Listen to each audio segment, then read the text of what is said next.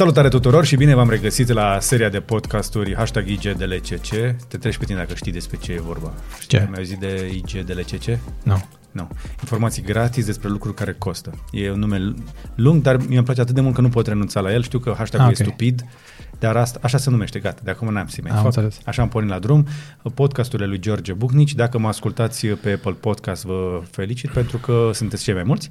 Și că sunt cei mai mulți, m-am uitat în statistici aseară pe care sunt foarte mulți pe Spotify, pe TuneIn, pe Google Podcast, pe orice fel de podcatcher aveți voi, orice fel de aplicație de podcasturi mă ascultați, vă felicit, dar dacă sunteți și pe YouTube, ne puteți și vedea. Și atunci, dacă ne și vedeți sau ne auziți, ar trebui să și introduc invitatul, ca de obicei, cum v-am obișnuit, aduc oameni mai interesanți și mai inteligenți ca mine, iar om, omul mai deștept ca mine astăzi este Alex Gâlmeanu, uh, cel mai bun fotograf pe care îl cunosc personal. Da, no pressure, no pressure. Și Bine pe care v-am îl găsit. apreciez uh, foarte mult uh, și unul dintre puținii Puțini. fotografi cu care mă înțeleg. Ok, sunt onorat. Uh, Bine venit, Alex! Bine v-am găsit. Nu am venit să uh, vorbim foarte mult despre meandrele fotografiei, pentru că suntem la un podcast, e o- mai degrabă o conversație. Ok. Nu te-am adus aici să vorbim despre fotografie, deși sunt convins că am avea niște oameni interesați, dar sunt cam puțini, pentru că voi ăștia care chiar visați uh, în culori sunteți foarte puțini. Pe de Bine, altă tu vise- parte, fotografia e un mediu foarte democratic. E cea mai democratică dintre arte. Deci, na. Că asta crezi tu. Asta zice statistica și lumea și adică Ok. e o piață mare. E o piață mare la nivelul ăsta de, hai să zicem, nu știu cum se numește, consumer, de amatori, de nu știu ce, știi? Nu se vede dacă la care a făcut poze e bogat sărac, uh, celebru sau uh, necunoscut. Uh, uneori se vede, acum, na. Depinde. În, într-un fel sau altul, cred că fiecare, în fiecare dintre noi se ascunde un fotograf. Adică, nu știu, suntem 8 miliarde, Eu 8 încă îl miliarde mai de caut, să fotografi. știi. Eu încă îl mai caut. E, L-am văzut eu pe acolo pe undeva. Da, uh, nu, mie nu mi-e selfie Sunday-urile cum îți ies ție. Apropo, dacă nu știți, uh, Alex Gâlmeanu are și un cont de Instagram unde își face de cap uh, și ca fotograf mie îmi place Alex, vorbesc acum la a treia, îmi place. Sunt de față, da, da, da sunt de Așa, față. pentru că îți scoți capul din cutie. Ești un pic out of the box, faci o grămadă de lucruri atipic și asta arată că ai creativitate, nu doar talent, că una e să ai talent, alta e să-l și aplici, uh, dar ești în stare să fii consistent, perseverent și să revii și să aduci ceva nou în ceea ce faci și să și mă gândeam tocmai atunci când se pregătea să dispară cu această, acest curent, acest curent al dronelor, ai început tu să faci uh, pozele la frumoase din dronă și mi-ai făcut iar poftă. Faci niște poze foarte faine din dronă, mai ales când e vremea bună. A, asta face un fotograf de portret când îi se dă o dronă pe mână, știi? Adică, na. Ar trebui să facă și asta. și mai face și uh, uh, selfie-uri, își face selfie-uri peste tot, pe care le photoshopează ca la balamă în ultima vreme, să-ți fie rușine, exact. că Exact. ți mult prea bine. exact. Alea de prin parcări, cu tot felul de forme geometrice. Sper că v-am făcut poftă, căutați-l pe Alex Gâlmeanu pe Instagram, pentru că merită. Mulțumesc frumos. Eu tot încerc să te fac pe tine influencer pe Instagram, cred că o să-mi iasă într-o zi, pentru că aș vrea să aibă influență pe Instagram și fotografii, nu doar poza, pozarii de ocazie. Dar, dincolo de toată lauda asta și introducerea, uh, aș, o să mai povestim noi un pic despre fotografie, dar mai puțin despre fotografie, mai mult despre business-ul numit fotografie. Ce mă interesează Atât pe cât mine pot să să-ți vorbesc. povestesc eu despre asta. Hai să vedem. Păi tu ești unul dintre fotografii de, care fac business din chestia asta în țara asta, unde cei mai mulți dintre noi facem poze, tu faci fotografii pe bani.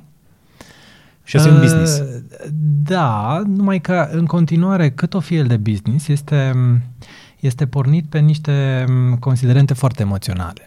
În sensul că uh, sunt m, și mă simt foarte onorat și uh, uh, foarte privilegiat uh, să fiu unul dintre, dintre oamenii ce au șansa să trăiască din propria pasiune. Adică... Uh, Tu și Marian, colegul meu. da. Salut, Maria. adică este, uh, e cel mai important lucru, indiferent de business și indiferent de câți, um, uh, câți bani câștigi, e un lucru important, că până la urmă banii reprezintă, știm noi ce reprezintă. Ce reprezintă pentru tine banii în businessul ăsta? Uite, eu, noi aici la, la, la mine pe bloc, pe Cavaleria, pe proiectele noastre, noi considerăm banii benzină. Băgăm benzină în Exact. mașină. Exact, exact. Adică Cum sunt banii pentru tine? Banii funcționează până la urmă ca un motor. O foarte mare parte din banii pe care îi câștig îi reinvestesc în uh, diverse proiecte personale, în diverse căutări personale, în, uh, uh, hai să zicem, posibilitatea asta de a de a crește un pic, de a Dar ești cerceta un rentabil. pic. Cel mai important lucru, spre deosebire de alți fotografi amatori sau profesioniști, tu ești unul dintre fotografii aceia care pornesc din pasiune, așa cum începem cei mai mulți dintre noi să zicem o chestie care, pe care o facem așa mai, încercăm să o facem mai bine, mai artistic, mai cu suflet, dar dincolo de pasiunea asta, tu ai transformat-o într-un business funcțional în care, da, tu ai pasiune, dar pasiunea aceea este susținută din propria activitate și chiar se dezvoltă. E adevărat, este, este un business profitabil pentru că n-ar putea fi altfel. Adică eu n-am avut niște bani pe care să-i aduc de acasă și în continuare nu am. De unde ai pornit? Toți banii vin din fotografie. Păi am pornit așa cum îți poți imagina cu un aparat de fotografia de 200 de dolari.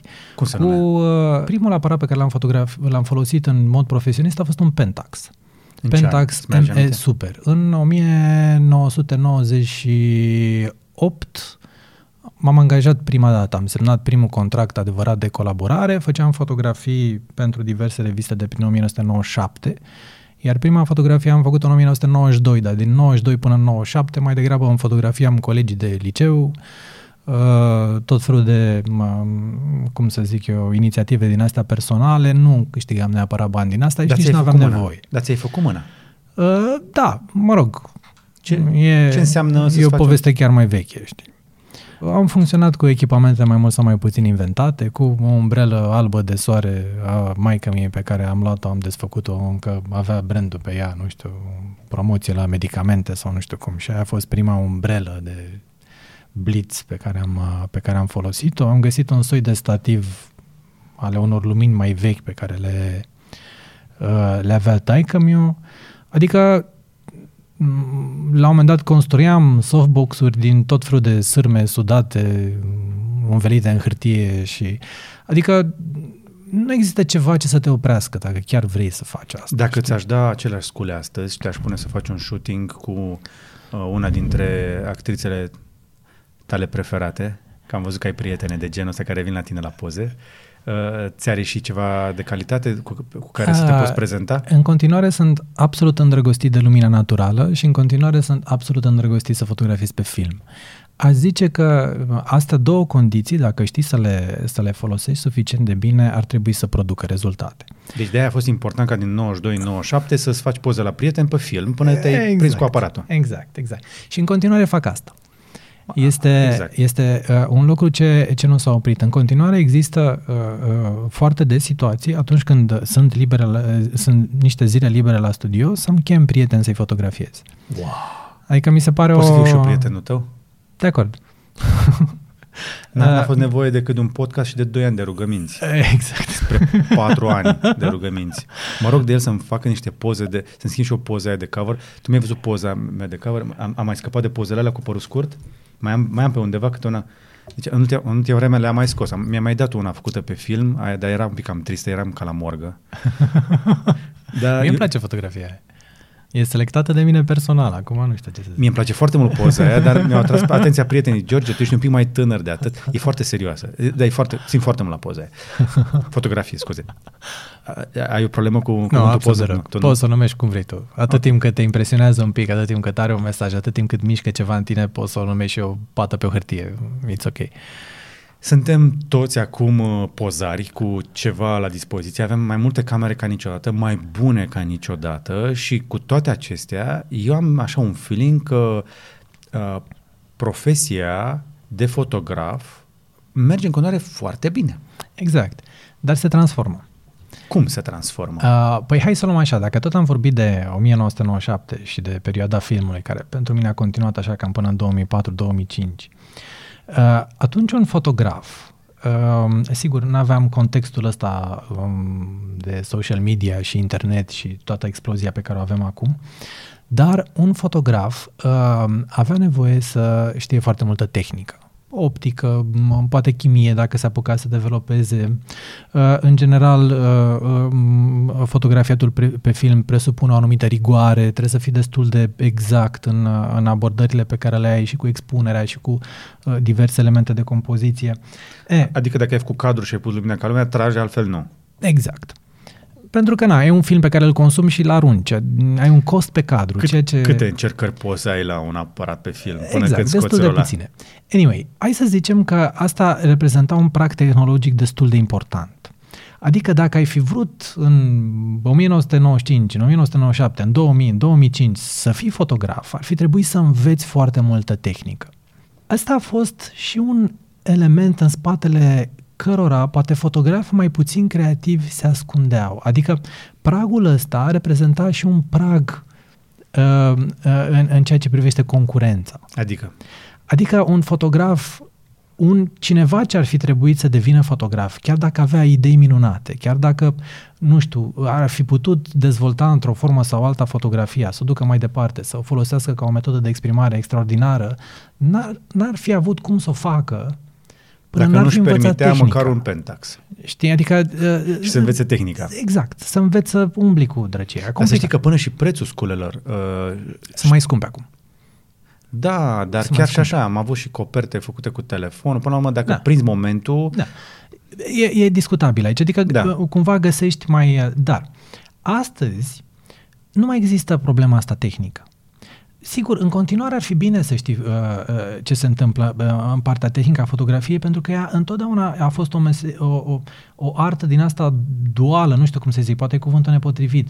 E artă la modul cât se poate de teoretic, dar în același timp e și tehnică, e foarte multă tehnică. E, adică trebuie să te e- pregătești, e un să binar. pui lucrurile Da. cum trebuie. E, astăzi nu mai avem problema asta. Astăzi un uh, cineva care și-ar dori să fie fotograf, pentru că tehnologia este, cum ai spus și tu mai devreme, ieftină, sigur, există în continuare o tehnologie de top care e foarte scumpă, poate mai scumpă decât înainte, dar la modul decent așa poți să, poți să accesezi foarte ușor din punct de vedere tehnic și financiar fotografia.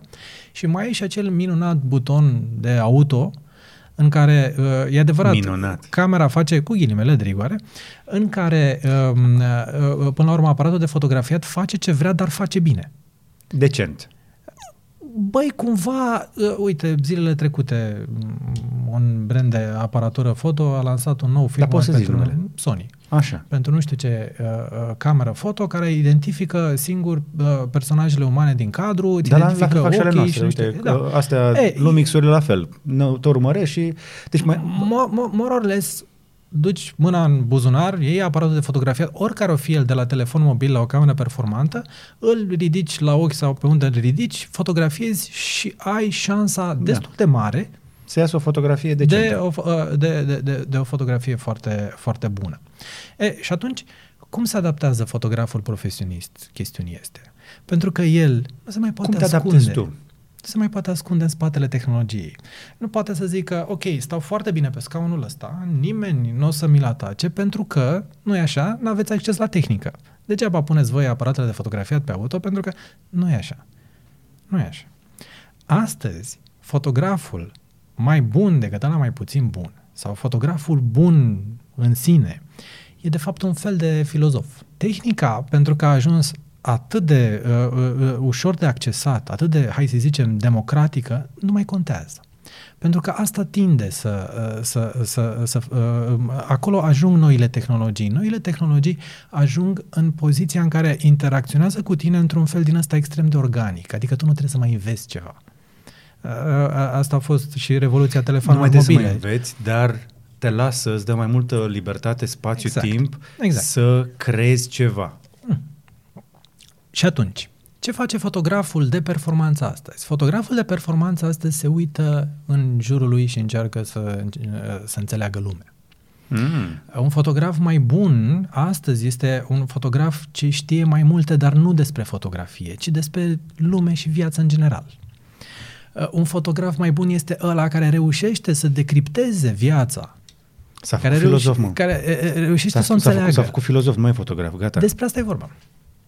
Despre asta e vorba. Asta și asta un... este foarte important, pentru că tu, fără să-ți dai seama, ai răspuns în câteva fraze la cea mai mare problemă a generației noastre. Tehnologia nu s-a democratizat doar în domeniul tău. Evident. S-a democratizat în toate domeniile. Evident. Și atunci cum faci să Evident. rămâi relevant atunci când tehnologia avansează, iar pragul de acces este mai jos ca niciodată și oricine Corect. poate accesa Corect. un domeniu. Vezi ce se întâmplă în muzică, vezi ce se întâmplă în cinematografie, vezi ce se întâmplă, nu știu, în televiziune, radio, în... e mai ușor ca nici când. De exemplu, dacă am fi vrut acum 10 ani de zile, 20 de ani de zile să facem ce facem astăzi, ar fi costat milioane de euro, probabil. Ce facem noi aici? nu mi-aș fi permis. Dacă mi-ar fi zis cineva cu 10 ani că o să facem podcasturi uh, pentru audio și video 4K 50 FPS, uh, da, gândește-te nu doar la asta, pentru că asta e o caracteristică tehnică. Asta Gând... prag, dar asta e pragul. True. Dar gândește-te la altceva. Mm. Posibilitatea ta, hai să zicem că le făceai cumva. Posibilitatea ta de a accesa publicul a oh, devenit oh. foarte ieftină. Ne apropiem de zero marginal cost. Adică peste ceea ce faci tu, exact. costul de a transporta acel bun serviciu până la destinatar se apropie de zero, tinde exact. spre zero. Exact. Ceea ce e foarte interesant, pentru că de fapt asta e revoluția. Există și o revoluție tehnologică, dar cel mai mare cost într-o televiziune a anilor 90 l-ai fi avut cu accesarea eventualului public, pe lângă tehnologie. Bineînțeles. Pe lângă tehnologie.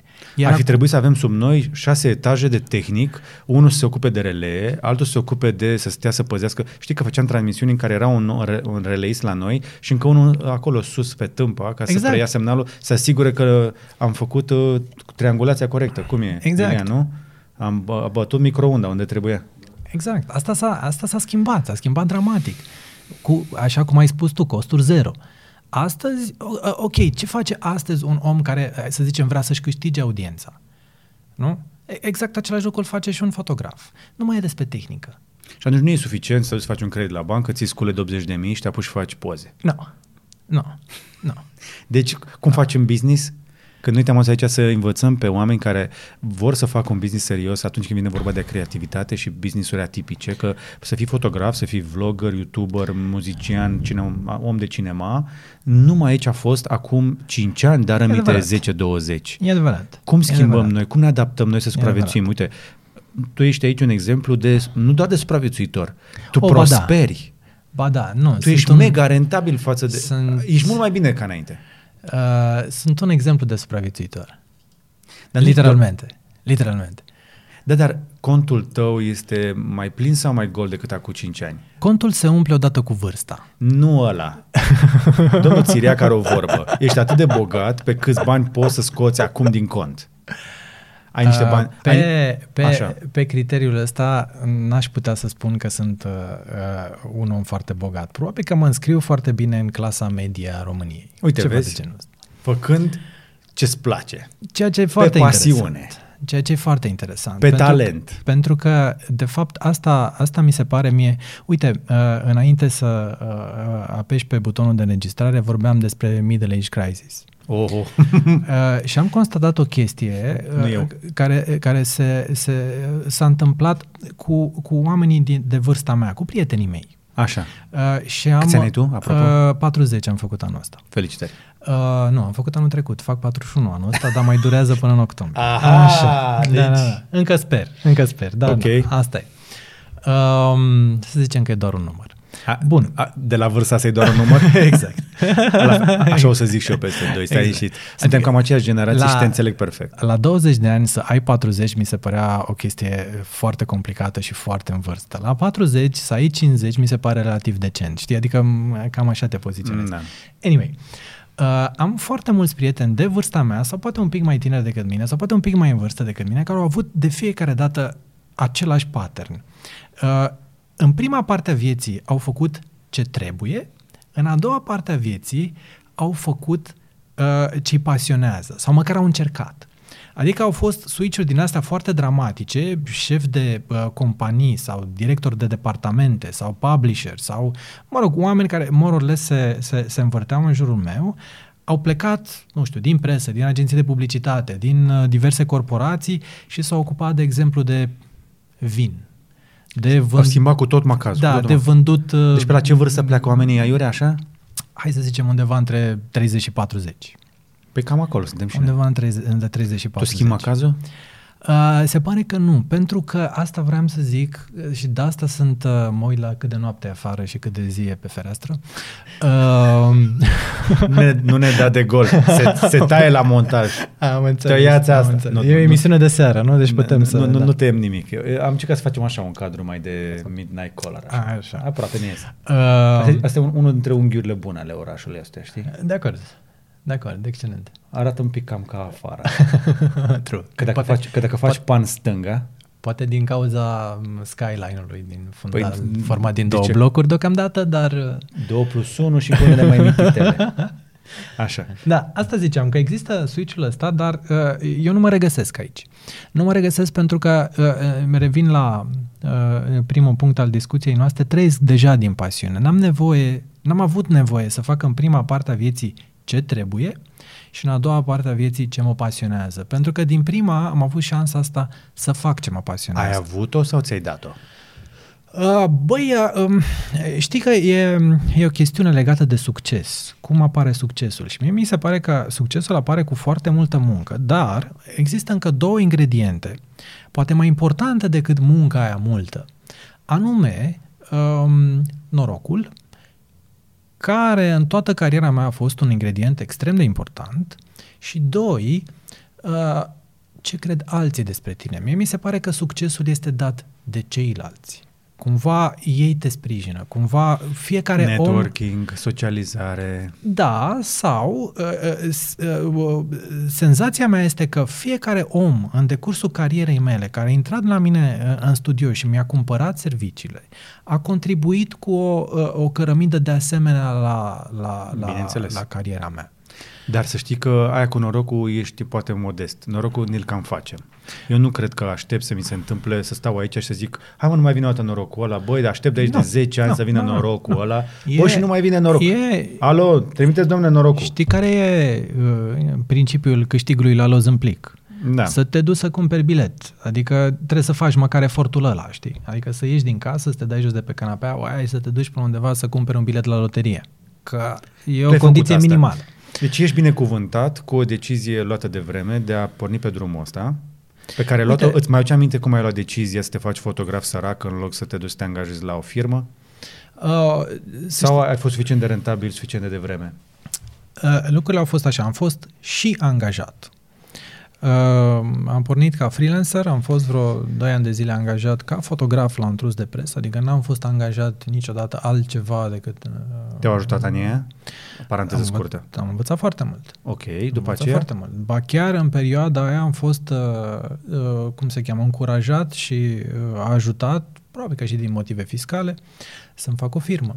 Mare lucru. Da, și uh, o, o, o firmă care a început să funcționeze și care uh, a avut prim client exact angajatorul uh, și uh, na, în felul ăsta mi-am făcut un loc pe piață, nu știu cum să zic, e, Dacă ai fi avut un salariu gras, uh, crezi că mai, mai porneai pe business? Sau rămâneai acolo așa Dumnezeu anesteziat? știe, adică nu, nu cred că sunt uh, genul de om foarte, uh, cum să spun, foarte relaxat așa în comoditate.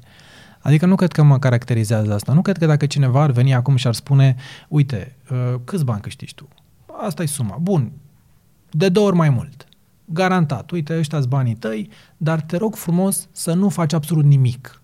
Nu cred că aș putea. Mhm. Nu cred că m-aș regăsi acolo. Pentru că ai ales să faci ceea ce îți place și te regăsești Exact. în ceea ce faci și oricum o să exact, o faci. Exact. Că am, am în cont 100 sau am 0, o să mă duc și Asta ea nu să-ți vom facă. opri. Nu vom. Și, uh, repet, dacă cineva mi-ar garanta, uh, cum se cheamă, exact, uh, nu știu, stilul de viață de acum, exact, hai să zicem, confortul pe care l-am acum și ăsta, m, cum să zic eu, intelectual, emoțional, care e mai important decât la fizic, de fapt. Uh, Dacă cineva mi-ar garanta, nu știu, vârful de income pe care l-am făcut în ultimii 5 ani, l-ar și dubla și mi-ar spune, băi, vreau să stai pe canapea. N-aș putea să o fac. Nu că te-ar băga în depresie repede. N-aș putea să o fac. Tu cât ai stat cel mai mult acasă în ultimul an?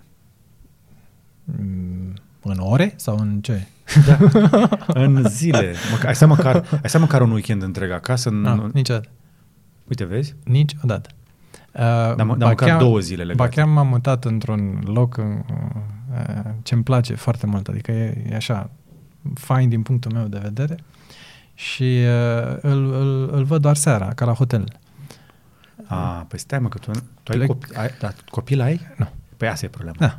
Fă și tu un copil ca să știi ce Știu, înseamnă acasă. Da, probabil, da. Când? Dar uh, nu știu, când o fi, când se E- întâmplă. Ești pe carieră și pe business sau nu s-a întâmplat încă n-ai avut noroc? Uh, N-ai avut noroc, nu ți-ai făcut noroc. Uh, Să zicem că nu astea au fost preocupările mele principale. Nu știu, la un moment dat trebuie să faci niște Hai. sacrificii pe undeva. La câte fete frumoase se învârt pe la, pe la tine pe acolo, măcar una să se pica și ție cu tronc și sunt convins că multe dintre ele sunt, pot să zic, în coadă sau în limbă după Da. Alex Gâlmeanu. Dar îmi pică cu tronc în fiecare zi. Câte una? Nu- nu te da de gol. Eu, eu sunt foarte îndrăgostit de oamenii pe care îi fotografiez. Mi se pare că e Da, principala nu vor- condiție O- pentru a-i ok, fotografia hai, cum ești trebuie. prea diplomat. Deci, serios acum, sunt, sunt o grămadă de fete care trec pe la tine pe acolo și tuturor fetelor le plac fotografii. N-ai găsit una de care să te Oh. lipești ca lumea? O altă legendă. Ba, am găsit. În repetate rânduri. A, a, era, a venit ea la poze sau ai găsit-o în altă parte? E foarte ciudat că m, dacă stau să fac așa un foarte rapid calcul, uh, foarte puține dintre iubitele mele sunt dintre cele pe care le-aș fi fotografiat foarte des, nu știu. Cumva, Nu te complici la locul de muncă. cumva da, nu-mi dau seama. Râdem, glumim, dar în afara incintei. Da, da, adică nu, nu știu, nu știu de ce. Așa a fost. E sănătos. Ai Așa tu a un fost să bun simț fie. așa al... uh, Așa a fost să fie. Da, nu știu, poate caut altceva, poate că, nu, whatever. Cred că e o discuție la care nu prea pot să fiu coerent, știi? Bine, Ah, ok, hai să ieșim atunci de, de acolo. Am încercat așa un pic să văd dacă ești și fericit în plan emoțional, pentru că din punct de vedere profesional ești uh, un, unul dintre fotografii de top, îți merge foarte bine, vreau să văd dacă știi ești că nu împlinit pot să acasă. le separ. Nu poți. Nu pot să le separ. Adică nu, nu cred în chestiunea asta că pot să fiu fotograf de la 9 la 5. Nu funcționează așa. Sunt fotograf m, la orice oră. Da, dar când uh, nu ești fotograf, ce ești? M, Nu prea mult. Asta e o problemă. Posibil. Dacă am venit la psiholog și vrei să-mi strici ziua, da, da. Nu vreau să... nu, pentru că știu că până la urmă și există și un revers al uh, trăitului în uh, pasiune și din pasiunea ta. Evident. Evident. Performanța îți ocupă tot timpul. Nu, nu cred în chestiunea aia că poți să faci performanța așa într-un... uh, Nu. Dar nu ți teamă de burnout? Cred că aș fi fericit să pot lăsa ceva în urmă. Cred că Da, ar fi da. echitabil. Altfel intrăm în discuții A- mult era altă prea... întrebare. Care? Ești conștient că dacă o arzi așa, o să arzi de tot? La... O da, Și cât o mai ții? cât se poate. Și după aia gata? Și după aia gata. Păi și ce faci la 45? Absolut tot ce se naște, trăiește și la final și moare.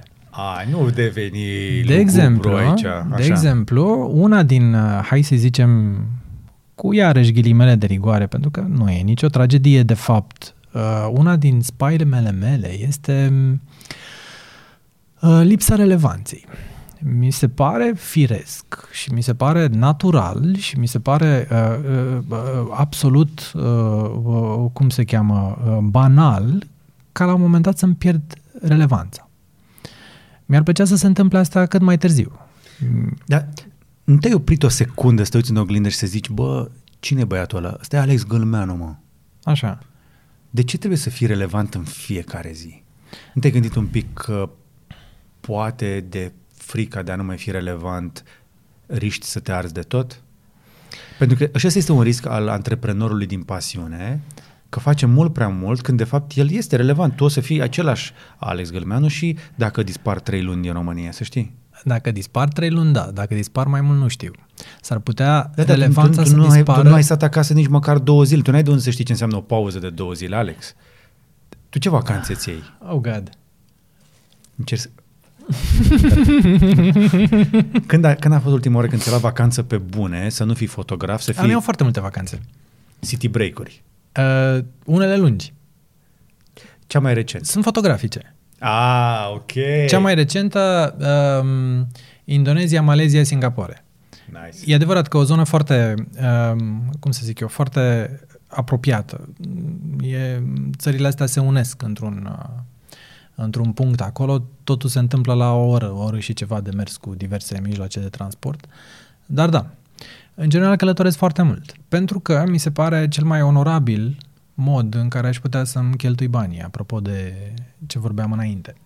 Uh, călătoresc pe criterii fotografice, dar fără să fiu, zic eu, uh, fără să-mi creez un handicap din punctul ăsta de vedere. Adică nu sunt genul de fotograf care pleacă cu un rucsac plin de echipamente și ca... Nu, am o cameră foarte mică pe care o țin în permanență agățată de brâu, pe care o consider suficient de bună pentru, hai să zicem, genul de fotografie, de călătorie, de street, de whatever pe care intenționez eu să-l fac în, în călătoriile mele și o folosesc. O folosesc foarte des. Și uh, mă bucură chestia asta, adică îmi dă un, uh, îmi dă un, nu știu, reason suplimentar așa, cumva. Adică mi se pare că okay. totul capătă un sens. Deci nu te simți obosit așa, dormi bine? Uh, în general, da. În general, mm, da. Okay. Am, am cearcăne, dar nu sunt de, de grijă. Adică nu, nu-ți imagina că sunt un om fără grijă, ar fi absurd. Mm-hmm. Ar fi absurd. Ba chiar am foarte multe griji. Ba chiar am păi, foarte multe... Ale mă preocupă pe mine pentru că cei mai mulți dintre noi ne, ne afundăm în pasiunea asta. Stăteam de vorbă cu uh, Radu aseară, am tras blană săptămâna asta, adică am, am zile cu câte 4-5 filmări și mă gândesc, băi nene, unde dăm toate chestiile astea? Dar apar în permanență și nu le putem da. lăsa deoparte oportunitățile. Da, să... Vin proiectele. Nu po- cum, cum poate să lase Alex Gâlmeanu un proiect cu un partener cu care lucrează de atâția ani? Păi nu poți să lași. Păi nu poți. Nu poți să lași. Adică e... Sigur, poți să lași, nu te oprește nimeni. Asta e, hai să zicem, frumusețea vieții de freelancer e că nu ești dependent de nimic, dar reversul da. este că ești dependent de foarte multe lucruri. Adică de fiecare dată se întâmplă așa, știi? Am, uh, uh, de exemplu, uh, nu toate ședințele foto pe care le fac aș vrea să le fac. Aha. Dar le fac. Care sunt alea? Nu știu, să zicem că da, mi-am, mi-am format eu un, un criteriu, zic eu, destul de sănătos, că n-ar trebui să fotografiez ceva ce nu înțeleg. Uh, Ce nu înțelegi? Prin extensia cuvântului. Adică nu înțeleg mecanismul, nu înțeleg uh, filozofia, nu înțeleg uh-huh. părțile constitutive. E, asta cu nu înțeleg, e, accepțiunea trebuie să fie Cât foarte poți largă. diplomație și să-mi dai ceva mai concret de atât? Nu știu, cred că trebuie să fie întrebarea ta mult mai concretă, că nu știu Bine, ce okay. să zic. Adică e, e o problemă cu oamenii pe care fotografiezi? Uh, cu ceea ce reprezintă ei? Sau cu obiecte, cu chestii de stil de viață? Mai, mai degrabă cu tipuri de fotografie. Tipuri de fotografie? Da, da cu tipuri de fotografie. Aici să luăm invers. Care sunt tipurile tale de fotografie preferate? Îmi place să fotografiez oameni. Asta se știe. Da, îmi place foarte, foarte mult să fotografiez oameni și nu îmi place neapărat să fotografiez oameni în studio sau vedete sau persoane foarte cunoscute. Îmi place și un soi de fotografie de stradă, dacă vrei. Îmi place fotografia documentară. Asta e poate mai puțin cunoscută și poate mai puțin... Fotografie documentară, adică? Adică, uh, imaginează că uh, scopul tău, uh, pe lângă business, că uite, am intrat în filozofie, uh, scopul meu ca, ca fotograf, uh, mi se pare că e ăla de a documenta lumea mea din imediata mea apropiere. Mi se pare că ăsta ar dacă există vreun reason, știi, dacă ajungi la, băi, tu de ce există în viața ta, mi se pare că eu de asta există în viața mea. Să documentez lucrurile din jurul meu, din imediata mea apropiere, adică n-aș putea să documentez lucruri pe care nu le experimentez, întâi să le experimentez. Fie că sunt banale, fie că nu sunt banale. Uh, și să păstrez documentele astea. Am o arhivă fotografică uriașă, e literalmente uriașă. Iar și unde putem să o vedem? Uh, nu prea poți să o vezi Păi și deocamdată. Dacă se prăpădește? Multe dintre lucruri nici nu sunt, hai să zicem, făcute pentru a fi văzute acum. Poate sunt făcute pentru a fi văzute peste 50 de ani, când fotografiile astea vor fi niște ferestre către o lume ce nu mai există. Sau către oameni care se vor schimba generațiile și se vor exact. uita înapoi la portretele exact. tale. Exact. Două chestiuni, că m-ai întrebat cei cu arhiva. Uh, fac tot ce pot să nu pierd arhiva asta. Am niște costuri foarte mari să nu pierd arhiva. În sensul că în momentul de față întreaga mea arhivă este scrisă în trei locuri, pusă în trei locuri diferite în oraș. Uh, vorbim de uh, sute de terabytes de imagini. Am găsit un, uh, un sistem foarte bun de backup pe industrial, pe tape drive. Uh, și există casetele Ai astea auzit? în... Că și noi ne chinuim cu arhiva. Uh, Dar cu te- tape-ul nu e ieftin. că Ai băgat niște bani în chestia asta. Uh, tape-ul e, e ieftin în, mo- în, uh, odată ce ai instalat sistemul. Adică e cel mai ieftin. Da. Uh, dar costă foarte mult uh, casetoscoapele alea și nu știu Te-ai ce. întors și- la bandă. Exact, da, da. Și este uh, în momentul de față cel mai, uh, să zicem, fiabil sistem de, de backup. Adică uh, garantat rezistă 30 de ani, după 30 de ani ar fi bine să rescrii casetele alea. E o muncă de mm, chinez bătrân așa, dar asta e, dacă tot la... Eu nu șterg fotografii. Tu știi că Nu și există ser- conceptul. serviciile de spionaj, astea de inteligență, stochează multe informații pe film, pentru că microfilmul Da. are durată de viață de sute de ani. Da, da, da. Sute de ani? Da, cu costuri minimale, în sensul că Da. le pui pe raft și dacă nu vine vreo inundație, vreun incendiu sau ceva, nu trebuie să le mai faci nimic.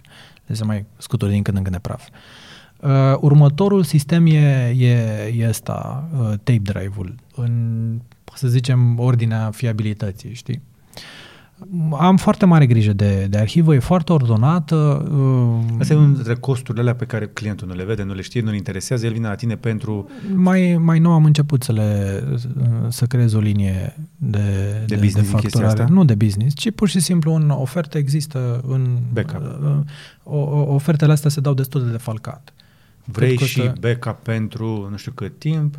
În principiu, backup-ul îl impun, pentru că nu e ceva ce să-l ofer clientului, e ceva ce este la mine, dar îi garantez clientului că, nu știu, peste 10 ani, dacă a pierdut fotografiile alea, le poate recupera.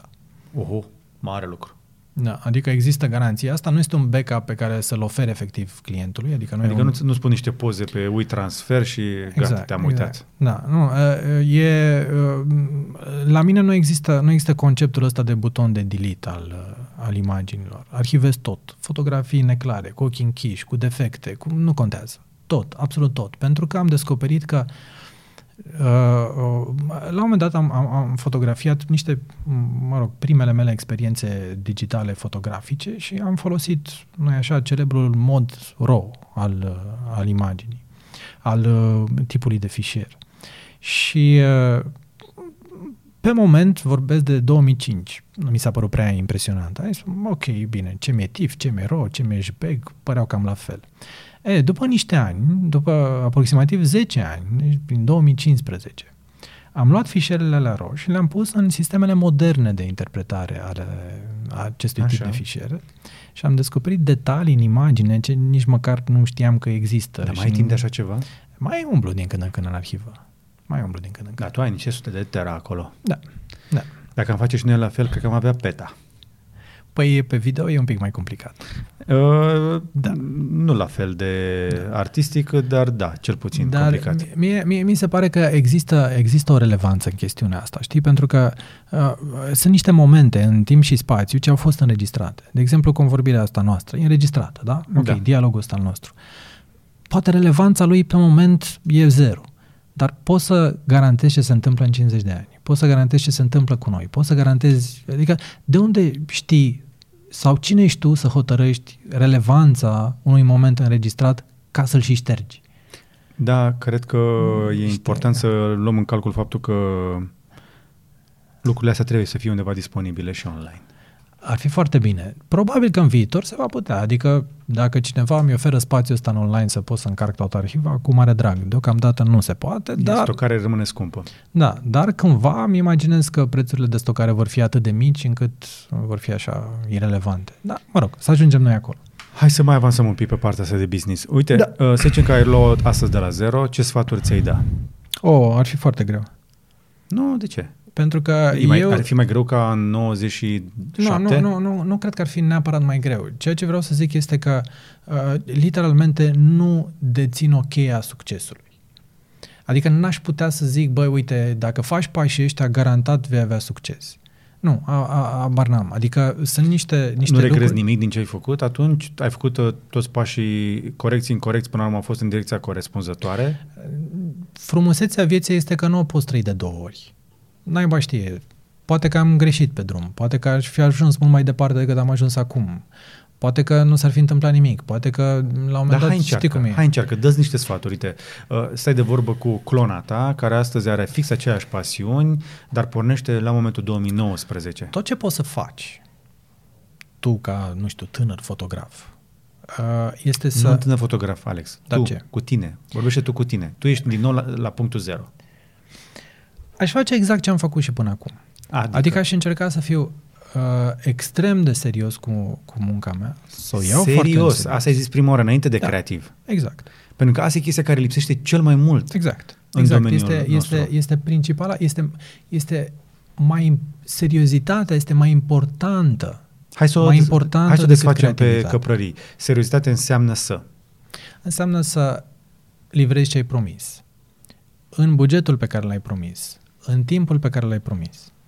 Este o componentă Am la extrem... minutul 40 și acum spunem rețeta, nu? Da, este uh, o, o chestiune extrem de, de, de importantă în businessul ăsta.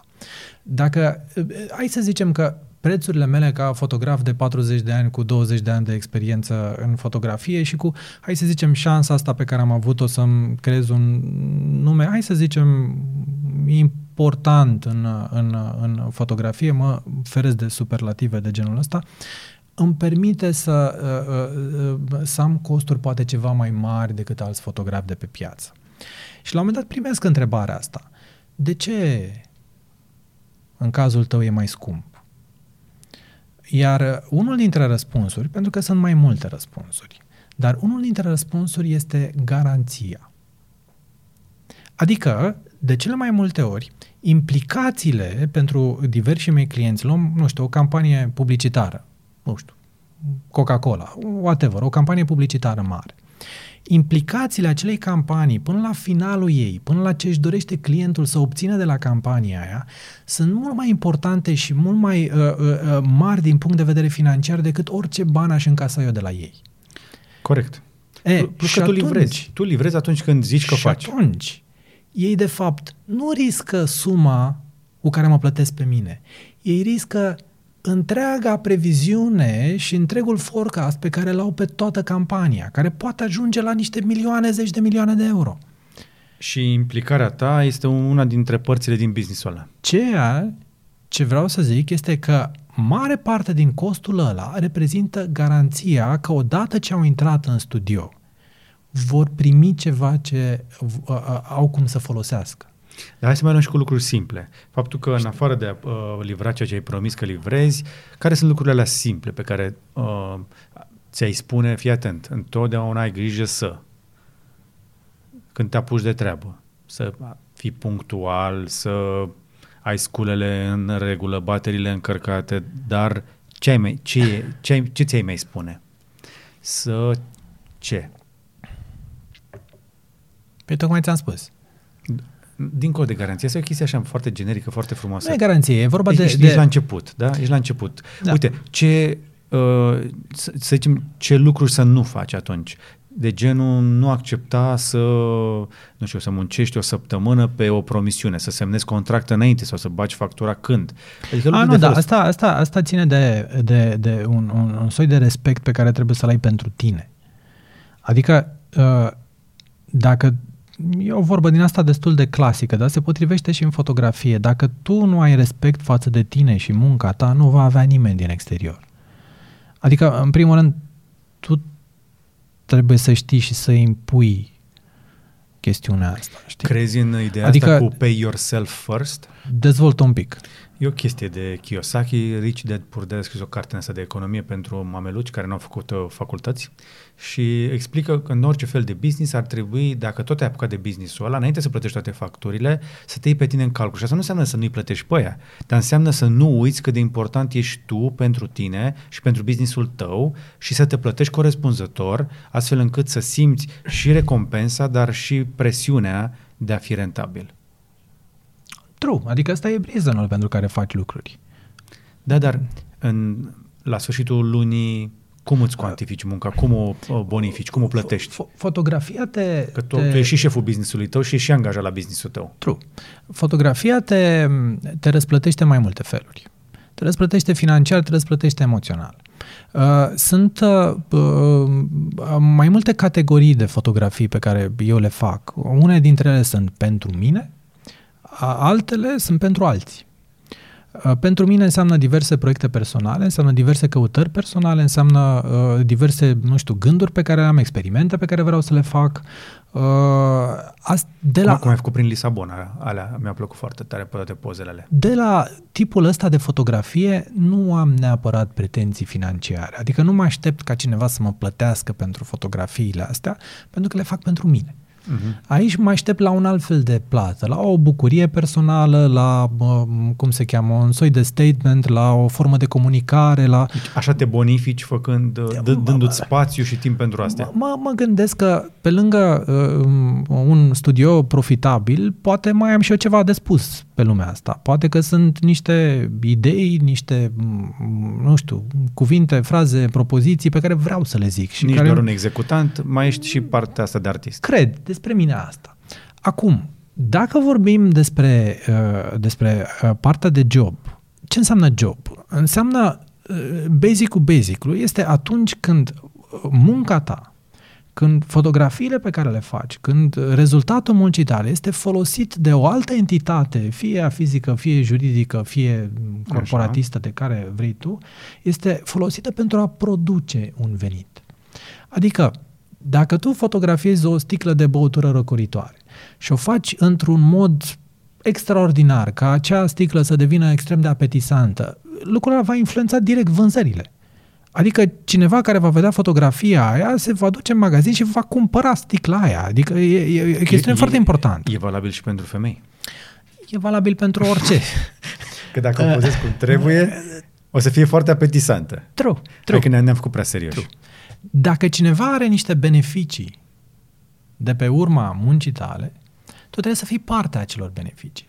Dacă fotografia ajunge la un moment dat să influențeze vânzările, devine literalmente un partener de vânzare. E, așa zici tu acum că ești în poziția asta. Dacă ești la început, uh, îmi, fac, îmi faci și mie niște poze la sticlele astea cu sifon. Sigur, cât mă costă? Păi 100 de euro. Știi, și de 100 de euro să-și arate, nu? True. Că despre asta e vorba. True. Dar ce, mă, ce costă așa de mult? Ce îmi cer tu în loc de 100 în cer, nu știu, 2000? Eu, ce, iei tu aparatul și doar ai apăsat pe buton, ce ai făcut altceva? Te mai întâlnești cu situații de genul ăsta în care oamenii să zică de ce e atât de scump că doar ai apăsat pe un buton? Foarte rar. Mai rar, nu? Foarte rar. Se, se selectează de la ușă. Probabil. Îi selectează rate card-ul. Probabil. Adică, uh, uh, pur și simplu, uh, uh, cu, cu cât înaintezi în vârstă, cu atât încep să primesc propuneri din ce în ce mai serioase și uh, o propunere serioasă e serioasă din toate punctele de vedere. Da. Plus că mai ești și tu prezentabil, ai și față de influencer. Apropo, da. îți merge ca influencer? Că în ultima vreme te-am, te-am mai văzut mișcând și Băi, pe zona mi, asta. s-a, mi s-au întâmplat niște lucruri în ultimii ani. Apropo de cum se dezvoltă fotografia.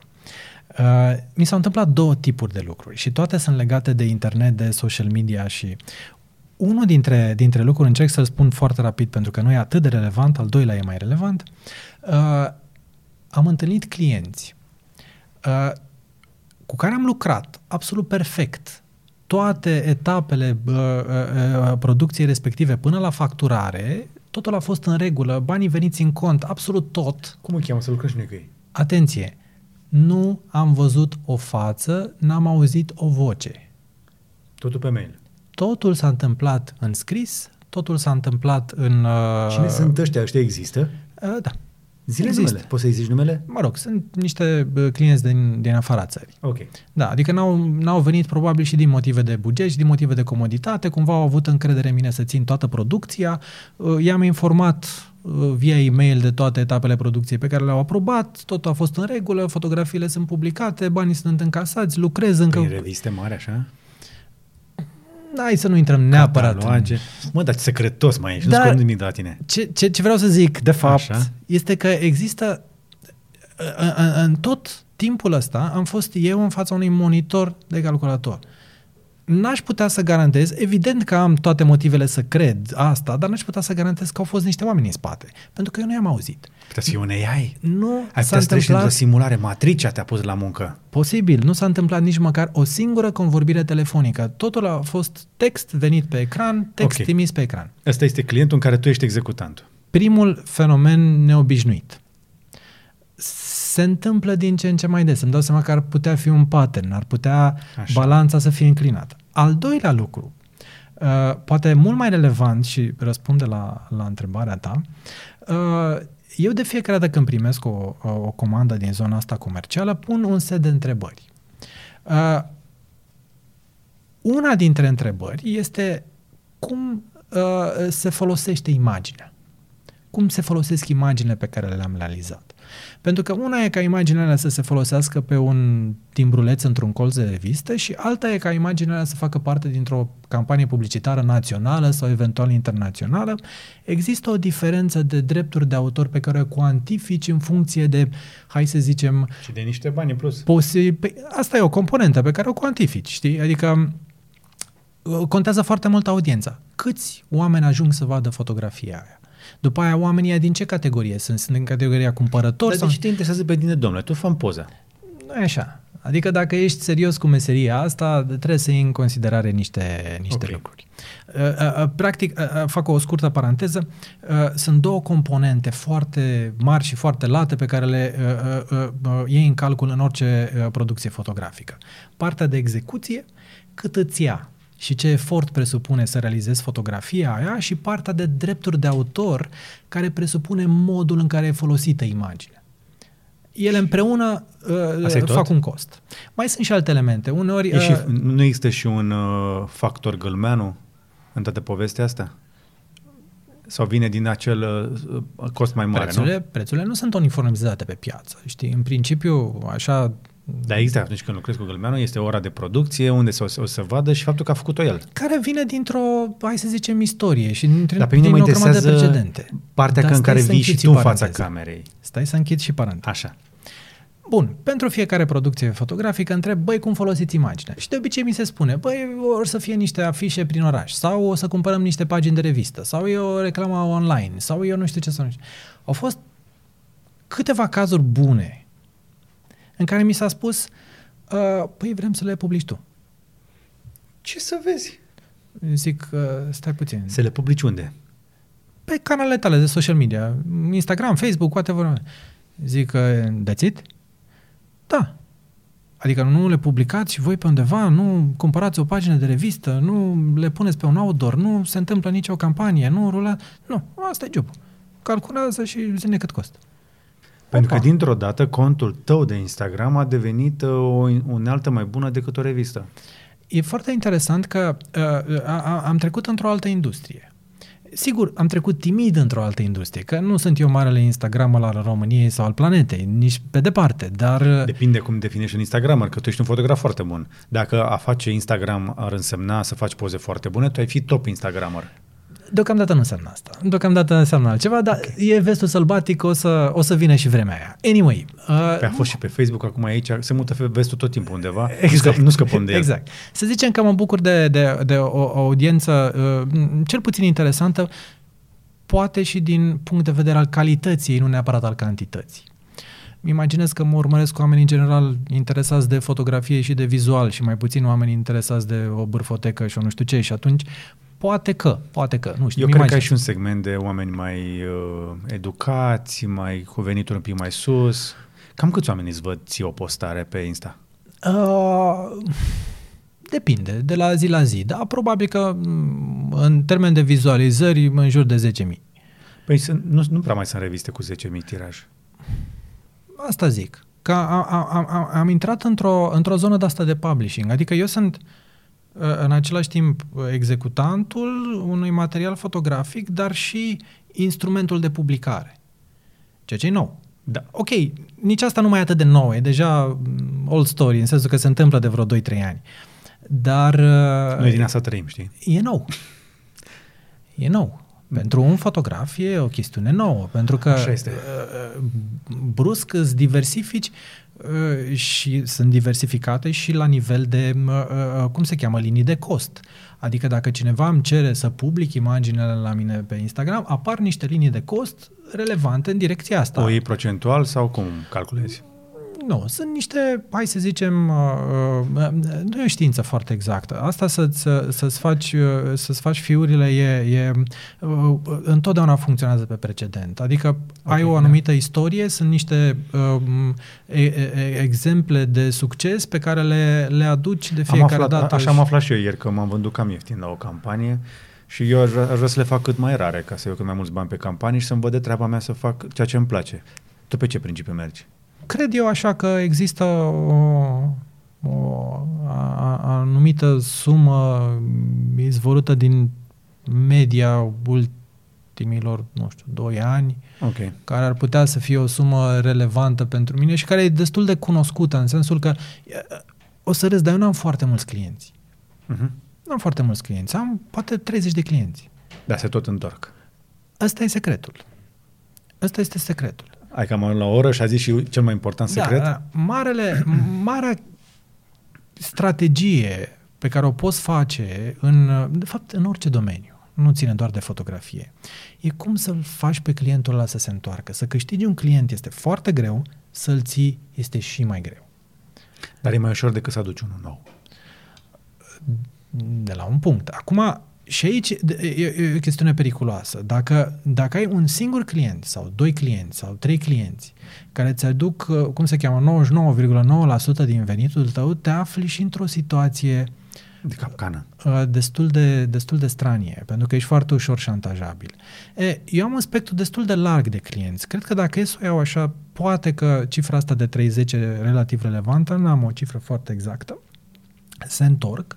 În general, ai putea să intuiești uh, uh, foarte rapid că majoritatea clienților mei sunt din zona uh, uh trusturilor de presă și agențiilor de publicitate. Uh, e și foarte sănătos să fie așa, pentru că, de exemplu, agenția de publicitate are sub ea mult mai mulți clienți pe care eu n-aș știe, avea... Și știe ce să-ți ceară, nu te fredonează da. cu chestii în, nepotrivite. În contextul ăsta, de cele mai multe ori, prețurile mele nu vin ca o surpriză. Pentru că agenția de publicitate e probabil al doilea, al treilea, al cincilea, al douăzecelea job cu mine. Și eu n-am, uh, uh, încerc să am, cum se cheamă, o, o continuitate și o uh, stabilitate destul de previzibilă în privința, în privința acestor costuri și cred că de cele mai multe ori, cu excepția unor coordonate foarte particulare ale, ale jobului respectiv, o agenție de publicitate care lucrează destul de des cu mine ar putea să-și facă prețul înainte să mă întrebe cât costă, pentru că el este foarte, uh-huh. sigur, în limita unor procente plus minus. Dar asta vreau să zic că uh, asta e în calcul. Care e prețul corect pentru o fotografie? Și dacă vrea cineva să afle prețul tău corect, unde te găsește, ca să facem și un pic de promo? Păi, toate requesturile le primesc pe e-mail. E-mail. alexarongâlmeanu.com Mă rog, e scris și pe website, e scris și pe Instagram, e scris okay. peste tot. Adică la un search în Google... Cam atât. Eu cred că am aflat ce, ce trebuia să știu. De acum, dacă vreau să mă apuc să mă fac fotograf de succes, cam știu ce am de făcut. Ce ai de făcut? Vezi, e fain. A, ar, trebui, să-ți fur fain, talentul fain, și să mă apuc să lucrez cu el în fiecare hai, zi. Hai să-ți povestesc despre o, o, o inițiativă pe care o știi, dar care mie mi-a, mi-a deschis foarte multe orizonturi în cu totul alte direcții. Știu exact că... la care te referi. Ce? Zi. Portretele. Nu. Mă nu? refer și la portrete și mă refer la Muzeul de Fotografie. Așa. Muzeul de Fotografie.ro. Știi de el, nu? Spre rușinea mea nu, nu o să încerc să, o să, o să încerc să uh, uh, zic cât se poate de, de repede. Uh, faptul că sunt fotograf nu se rezumă doar la faptul că fac fotografii, ci sunt literalmente îndrăgostit de fotografie în toate formele ei, mai ales de fotografiile altora atunci când îmi plac. Drept urmare, uh, am început să adun o oarecare colecție de fotografie. Am studiat destul de mult în zona, hai să zicem, istoriei fotografiei românești și am aflat că România ar trebui să aibă un muzeu de fotografie pentru care are absolut toate coordonatele necesare. Imaginează că primul aparat de fotografie în România a intrat după trei ani, doar trei ani de la inventarea fotografiei. Adică... În ce an? Uh, 1847, dacă nu greșesc. Oho. Un nene Nichifor Nieps. Și cu toate astea, noi n-am avut un fotograf oficial la Marea Unire. Uh, nu, dar existau fotografii în, în România. Adică da, da. Uh, majoritatea fotografilor dar au... Ai o, ai o fotografie în minte de la Marea Unire? Nu avem, mă. Cât de nu. important este să nu, documentezi istoria. Marea, Marea Unire, la Alba Iulia, nu a fost fotografiată. Dar a fost fotografiată revenirea uh, uh, regelui în, uh, în țară. A fost fotografiată pe toată calea Victoriei, sunt, uh, sunt, uh, sunt serii foarte largi de fotografii de acolo. Deci cumva au fost două evenimente importante, Marea Unire, dar revenirea regelui în țară și în Bucureștiul ocupat până atunci de, de germani. Mă rog, altă poveste. Deci, uh, Muzeu pe, de fotografie. Pentru că uh, am considerat eu așa în persoana mea privată că România ar trebui să aibă un muzeu de fotografie, am zis să fac și primul pas. Adică mi-am făcut un muzeu. Nu l-am făcut pentru, pentru mine, ci l-am făcut pentru ideea asta. Are deja 10 ani. Poate chiar mai bine de 10 ani. Iar în ăștia 10 ani am adunat uh, niște serii de fotografie extrem de frumoase uh, și extrem de relevante documentare. Inițiativa este complet non-neacademică, pentru că nu sunt niciun curator de meserie, nu sunt niciun specialist în adevăratul sens al cuvântului. Dar avem pe fotografie? Ce anume? Curatori? Ar putea fi. Muzeografi? Ar putea fi. Există profesori de fotografie uh, la uh, Facultatea de Arte din România, există cercetători în uh, Academia Română la Cabinetul de Stampe, adică există oameni care ar putea uh, uh, duce inițiativa asta în, uh, pe criterii academice. Și să ducă într-o formă academice. să o facă într-o formă instituțională. Exact, exact. Deocamdată am înțeles că sunt inițiative, să sperăm că unele dintre ele sunt foarte vechi și nu mai ies la suprafață, dar să sperăm că vor exista.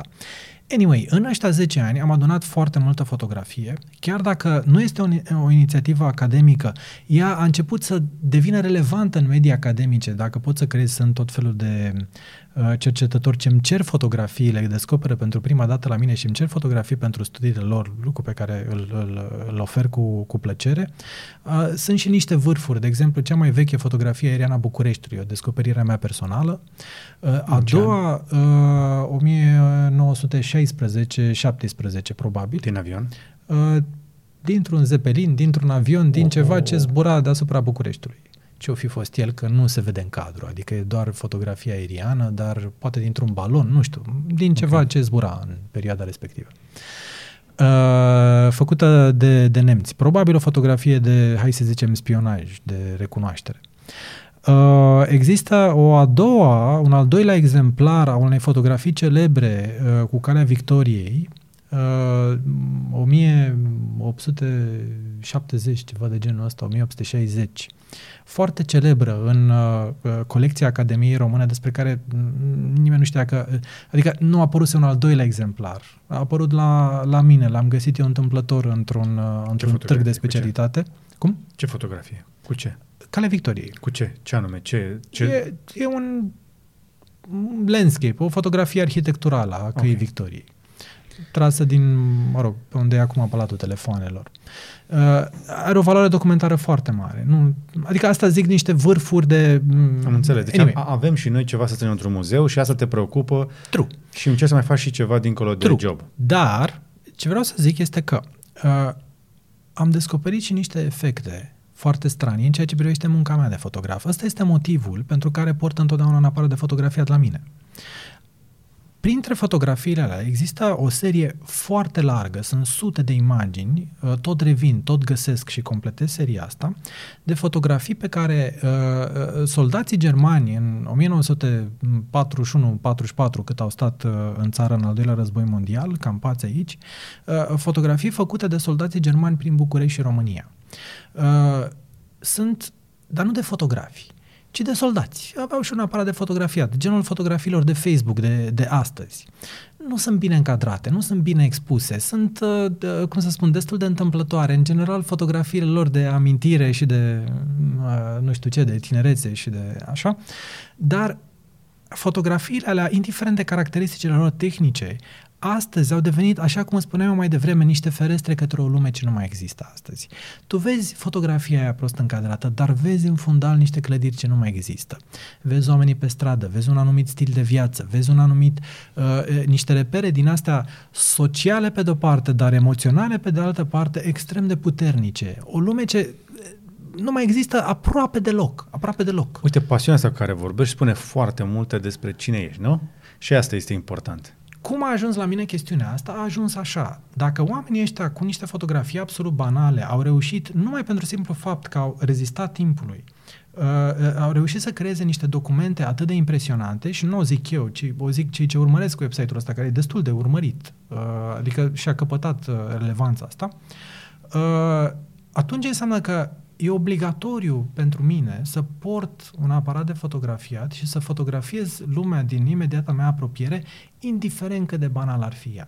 Pentru că dacă fotografiile astea vor rezista aceluiași test al timpului, vor uh, fi aceleași, a, a, a, același tip de ferestre pentru alții uh, către o lume ce nu o pot accesa altfel. Adică e... Eu zic să ne apropiem de final, că să facem și o poză da. care să stampeze în timp, ca să zic așa, această conversație. Să facem un thumbnail reușit. Ok.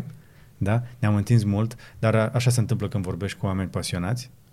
Eu am un defect, vorbesc mult. Te grăbeai undeva, da, să știu. La... Da, dacă mai pus să vorbesc. Dar suntem recunoscători că ți-ai făcut timp să vii. Cu mare drag, uh, oricând. Încă unul dintre podcasturile în care am aflat ceva nou, ceva diferit uh, și mă, mă bucur tare mult că, că te cunosc pentru că e o ocazie rară să să ai de vorbă cu oameni care trăiesc din pasiunea lor și o fac cu atât de multă artă până la urmă. Păi, e și cazul tău, suntem mulți, se pare. Eu zic, eu zic că încă e loc, că sunt, dacă tu ești pe stradă, sunt foarte multe priviri în pământ. Și e cred adevărat. că atunci când ridici privirea din pământ, știi, și pri, hashtag privește cerul, sau măcar uite-te puțin în față, uite-te, la, uite-te în oglindă. Da. Și A. vezi ce te recomandă, ce ai, la ce crezi că ai putea să fii mai bun decât azi, ce ești azi. E, true, true. Eu nu cred că există oameni fără pasiune, de exemplu. Nu cred că nu există. Atunci când nu mai ai pasiune, ești mort. Da. Măcar, măcar de, așa, la nivel teoretic, nu existi. Și de aceea mai bine ne oprim aici, că o dăm, o dăm prea tare pe pasiune și pe emoțional. Sper că v-a plăcut podcastul de astăzi. Uh, dacă v-a plăcut, uh, dați un like și dacă nu, share l cu un prieten. Merge inclusiv de pe site, că îl poți asculta și online, îl poți descărca, ascult și în avion, oriunde vrei tu. Poți zici lui Siri să deschide podcastul cu Buhnici. Știi că merge? Ok. Da. Uh, merge pe aproape orice. Cred că îl facem să meargă și pe Tigăi în curând. Ok, de acord.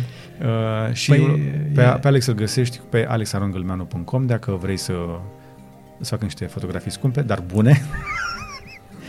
Așa și muzeu de fotografie.ro și gata cu promo. Uh, Alex, îți mulțumim, mulțumim încă o dată. Eu mulțumesc, sunt onorat să fiu aici.